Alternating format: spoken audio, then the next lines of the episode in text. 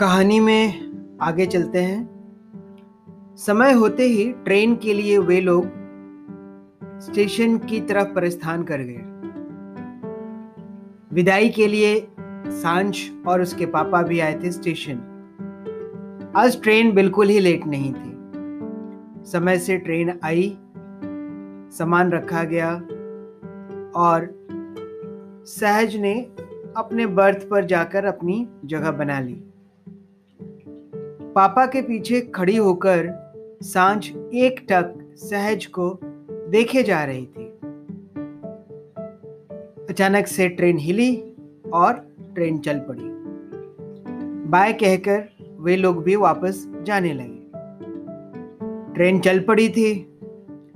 सामान वगैरह रखकर सहज और आंटी कुछ कुछ बातें करके समय काट रहे थे।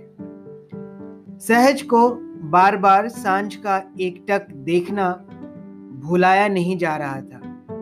वह शायद कुछ बोल रही थी हमेशा की तरह, और हमेशा की तरह सहज उसे ठीक से समझ नहीं पा रहा था।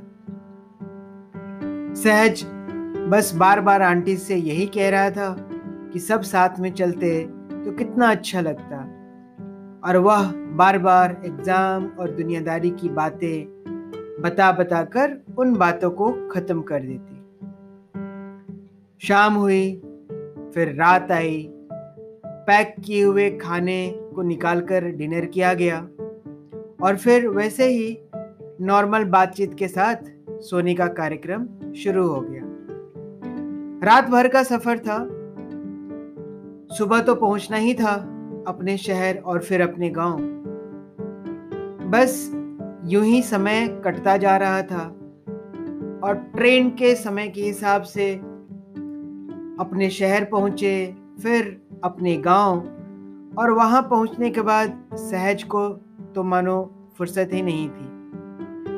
श्रोताओं को बस यहाँ बताना बहुत ही आवश्यक है कि जिस माहौल और जिस परिवेश में, सामाजिक परिवेश की मैं बात करता हूँ, वहाँ पे पुराने समय, आज से 20 साल पहले, परिवार के सारे सदस्यों को एक विवाह में इतना काम होता था, जिससे किसी को फुर्सत नहीं होती थी।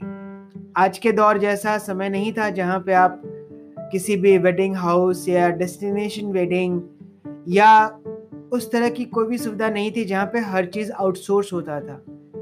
उस समय हर चीज़ खुद से करना होता था और सहज अपने पिताजी की मदद के लिए पहुँच चुका था। आगे के भाग में कुछ नया होगा आपके लिए, जहाँ पे दर्द भी होगा और वियोग भी होगा। तो आगे की कहानी के लिए तैयार रहिए। है। मिलते हैं अगले एपिसोड में।